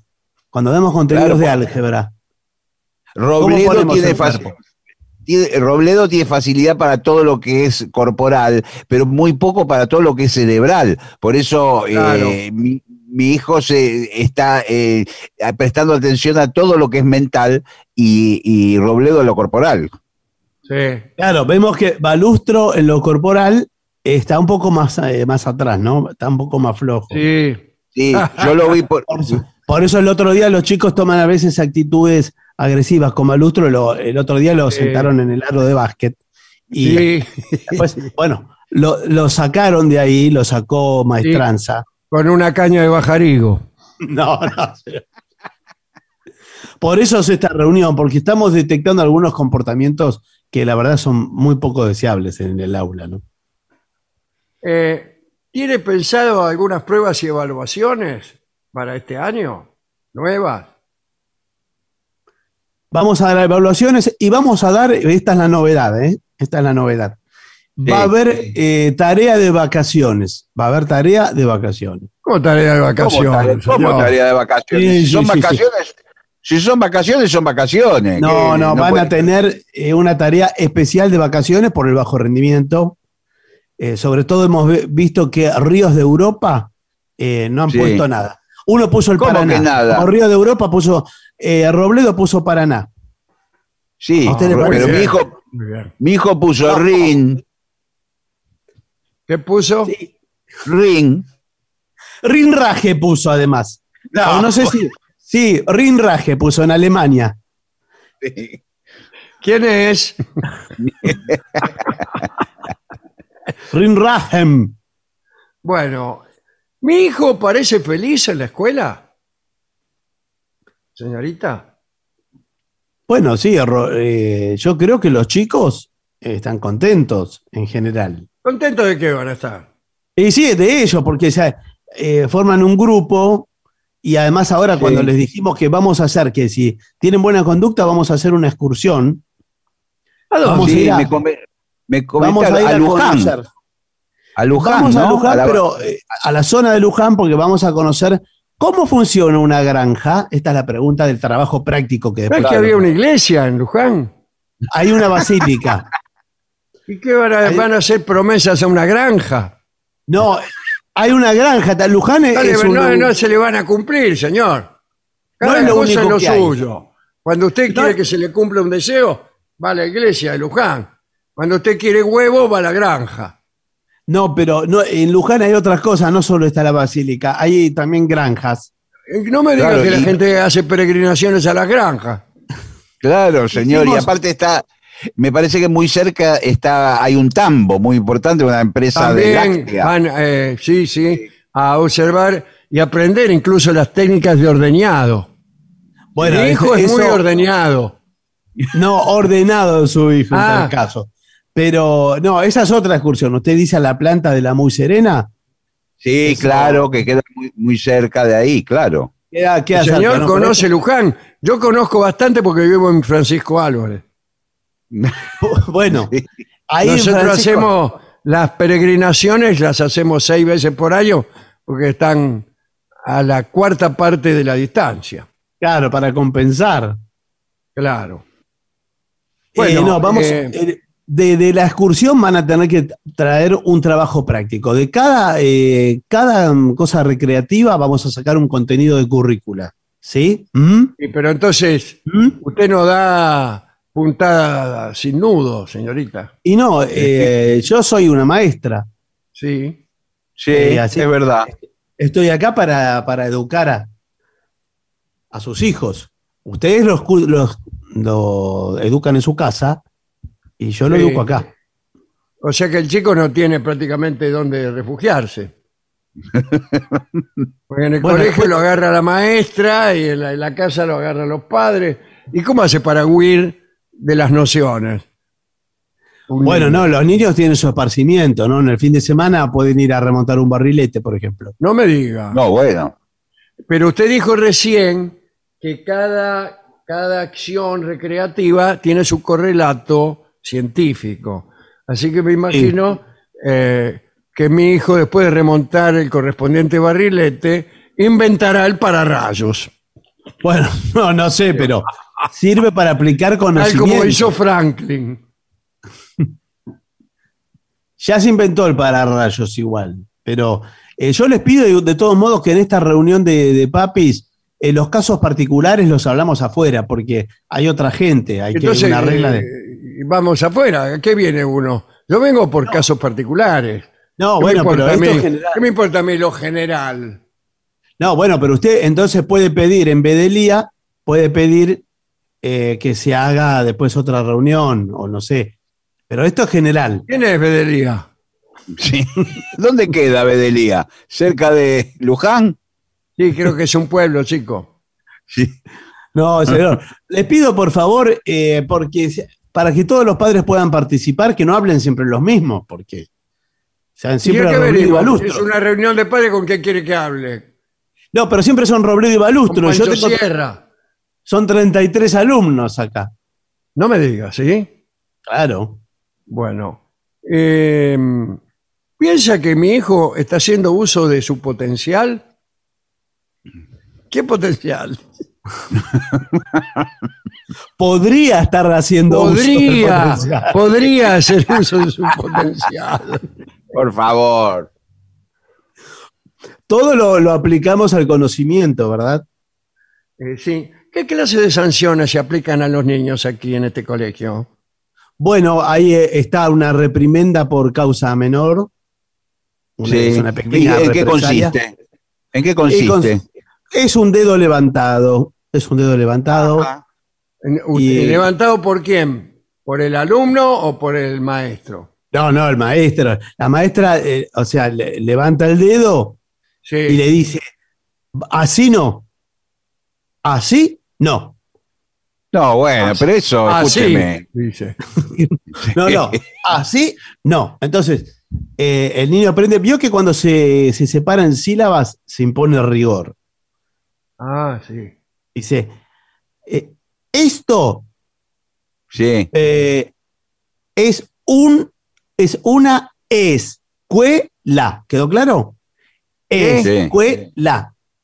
¿Qué? Que esto Sí. es una escuela. Ah, A ver, bueno. Que no, lo, no, que no lo tengas que repetir. me- eh, se me ¿Por está qué habla así? Porque es eh, una represalia. Ahora viene peor si le pongo una amonestación o lo mando a firmar a dirección. ¿eh? Bueno, una Ah, amonestación ¿A no sería nada. filmar porque- a dirección? ¿Lo mandan, lo mandan a filmar? ¿Qué filman? Ah, No, a firmar el libro de faltas. Ah, ¿Y qué dice? Igual tengo, ten- tengo entendido que una amonestación son 15, hasta 15 es permitido y después puede haber 10 más de gracia. Es decir, hasta 25 amonestaciones. Sí, exactamente. Y yo tengo entendido que eh, una amonestación para un ser humano son siete para un perro. Pero ¿qué tiene que ver eso, Robledo? No, no funciona así. Les pido por favor, porque si ustedes no respetan las reglas, eh, los hijos mucho menos. Usted dice que a las 15 hay un apercibimiento que eh, Exacto. gira. A las, Sí. a las 15 es una llamada de atención y después puede haber, eh, si uno habla con, lo- con los eh, Sí, maestros. pero una- escúcheme, hay alumnos que, Sí. qué sé yo, en, en abril ya tienen 24 amonestaciones. Eh, claro. Sí. Le queda, le queda una amonestación colgando para todo el resto del año. ¿Cómo hace ese alumno?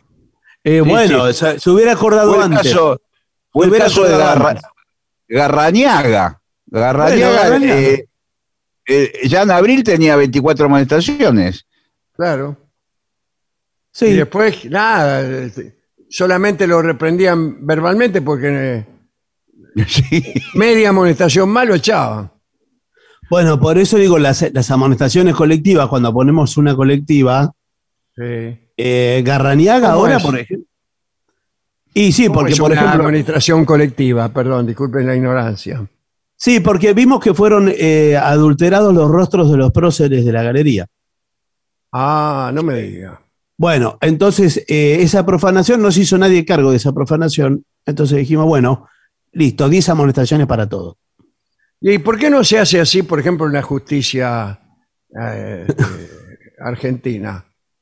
¿O sí se hace así? bueno, Como no miren, sé. no- Como no se sabe quién fue, lo pagamos todo. y ¿Cómo? bueno, Eh, El- el- las estatuas que, que están en la entrada del colegio fueron profanadas. y no, no, no, mírenlo bien, mírenlo. No, es que yo creí que- era creí que era Gallardo, el No, técnico no. de River. Claro. No, ya le dije que le sacaran la camiseta porque eh, acá se viene a estudiar, no se viene a hacer eh, payasadas. eh. Acá se- no se viene a qué, perdón. No se viene a hacer payasadas. Te concéntrese a Robledo, le digo, porque ¿qué son todos hijos de graciosos acá? Que vienen de. Eh, eh, ¿Son hijos de graciosos?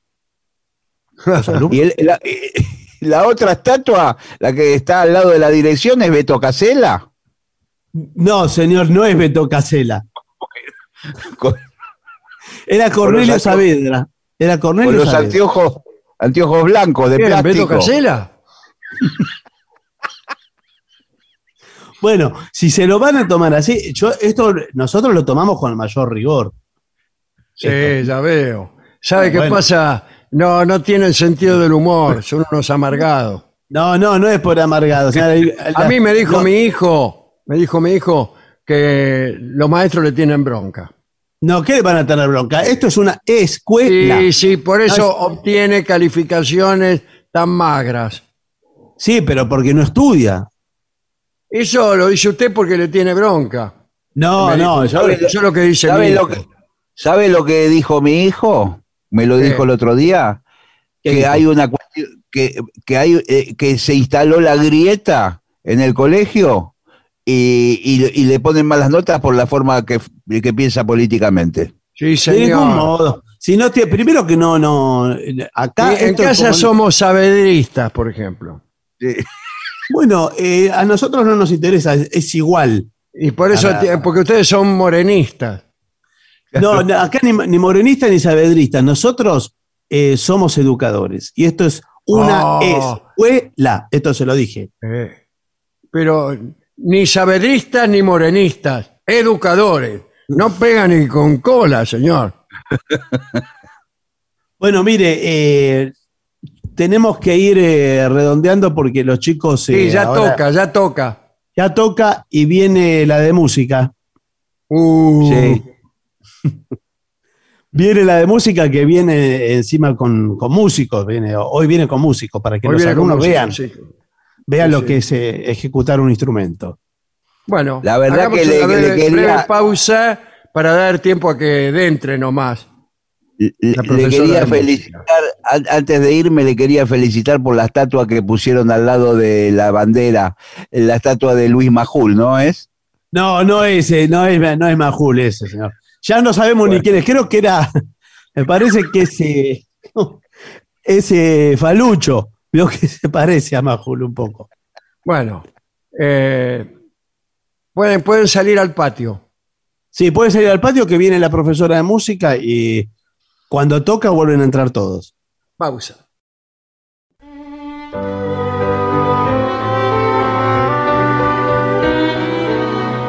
Continuamos en La Venganza Será Terrible y es el momento musical de la noche, para lo cual convocamos, o nos convocamos nosotros, en la casa de Manuel Moreira, en la puerta. Claro. ¿Usted está, eh, está en su casa, Manuel?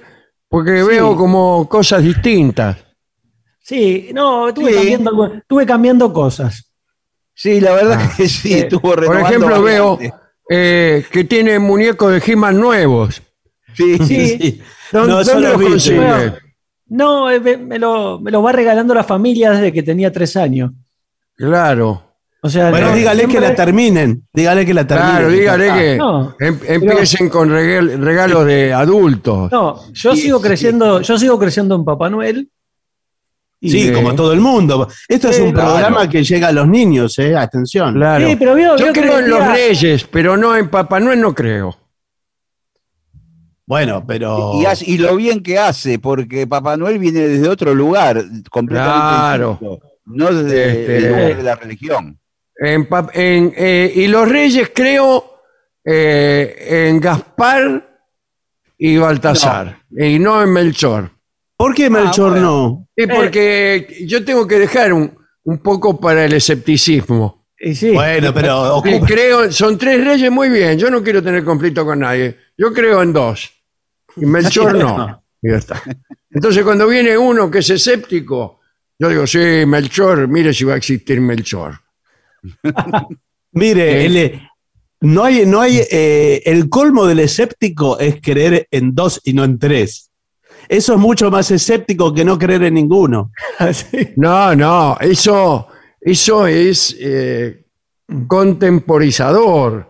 Pero No, señor, peor, porque porque usted vino- usted vino eh, acá, A mí lo- vino- los creyentes que más me revientan son los que dicen, bueno, eh, yo no creo en los adivinos, en los Sí. psíquicos, pero algunos Ah, son buenos. O sea, para mí la mayoría de los adivinos son mentirosos. No, la mayoría no, todos, señor. Claro. Bueno, porque usted hasta hace un rato estaba diciendo que Melchor era el único que no creía. Sí, pero yo sabe por qué, porque eh, yo tengo ¿Por acá qué? por el negocio que tengo, Sí.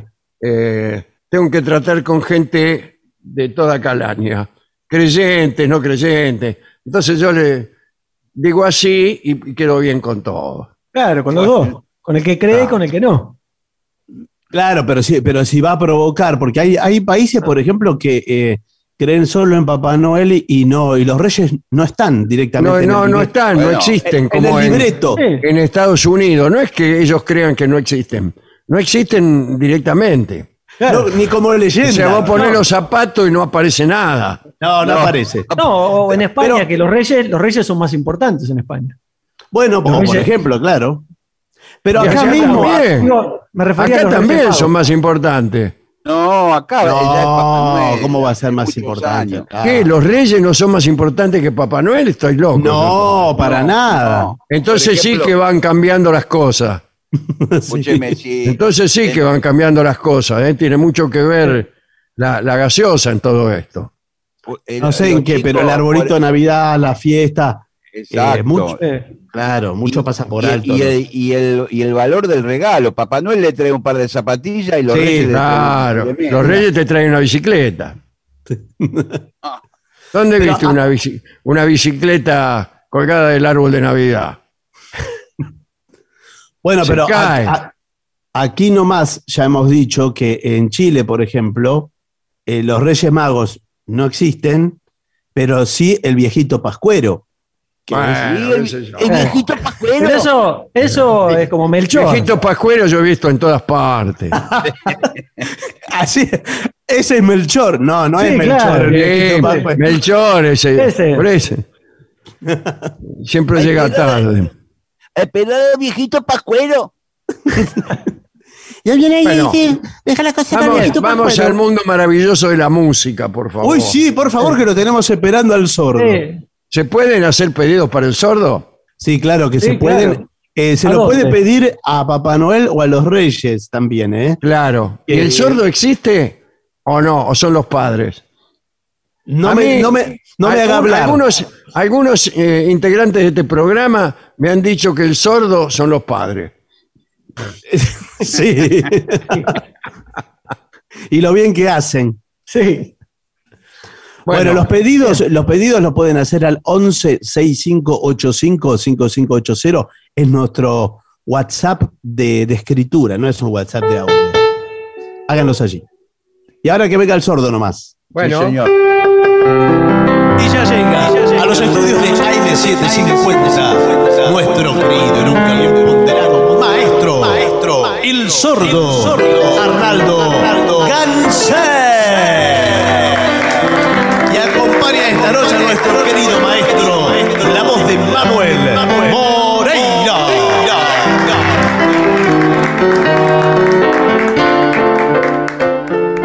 Bueno, a ver, pedidos que han llegado eh, sobre. Hoy del Facebook vamos a, a tomar. Bueno, ¿eh? muy bien. Eh, Samba del Carnaval. Uy, qué lindo. Tocó el Samba del Carnaval. ¿O Bien. quiere otra?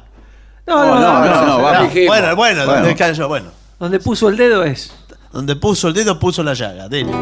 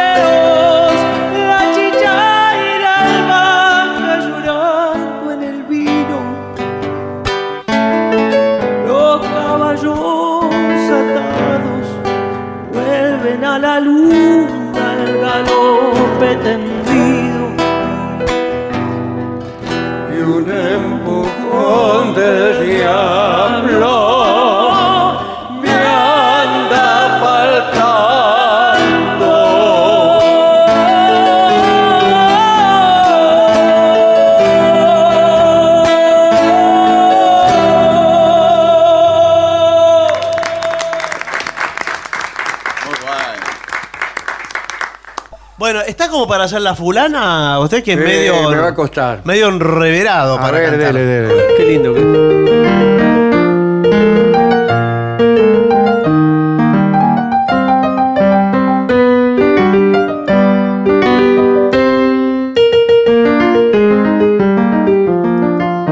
Tal vez por ser afortunado en el querer, nunca fui desconfiado para mujer.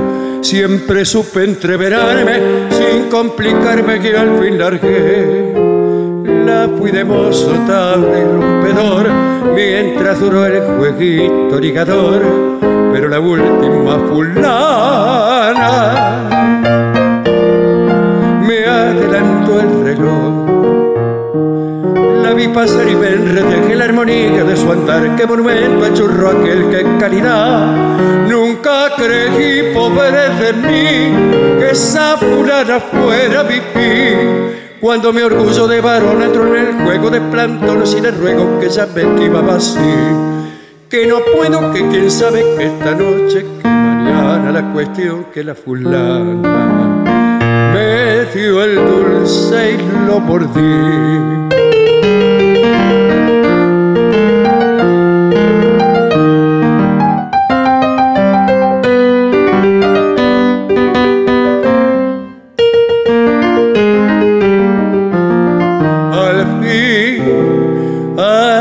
Mocito tabla y rompedor, hoy es un convencido jugador, muy quietecito y conforme con su uniforme de jugador.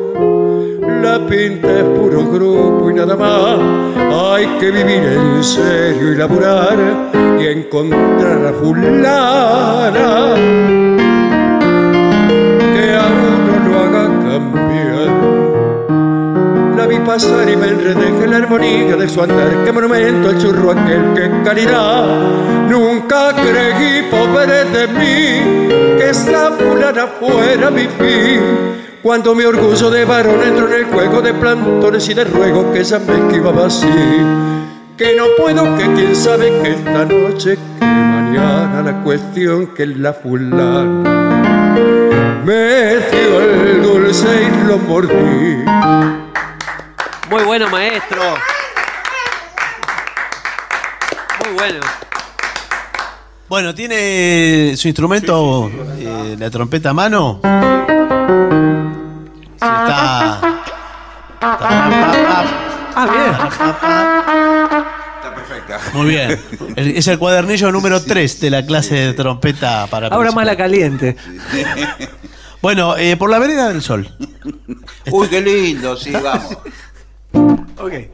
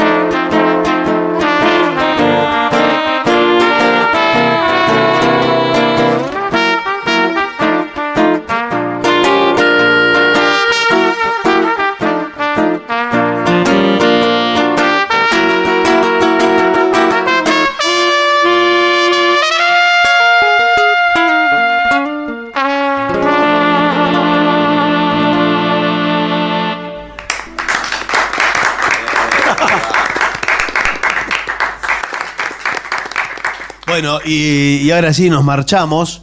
Quizá está como para hacer el cumbanchero que el otro día Uy, también qué lo lindo. hicieron. Lo hacen con el trío a veces. Sí, pero Sí, no, lo hoy hicimos no- una hoy vez. estamos solos. Bueno, vamos a ver cómo sale. Vamos a intentarlo. Dele.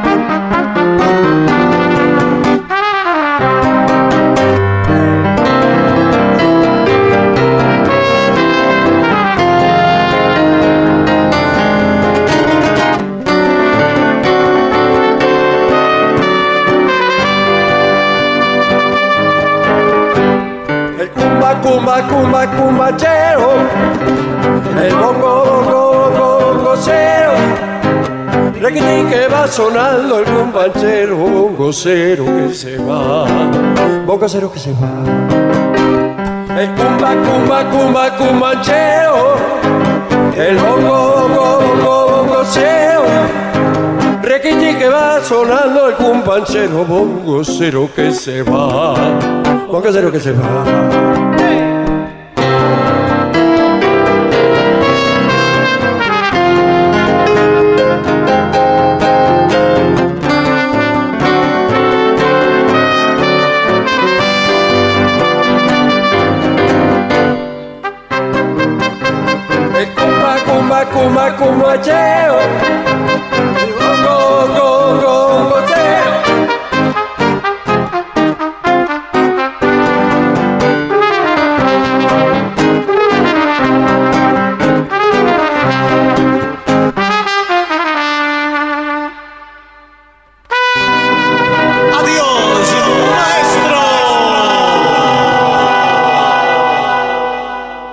Para finalizar, dos palabras bastan. Gracias.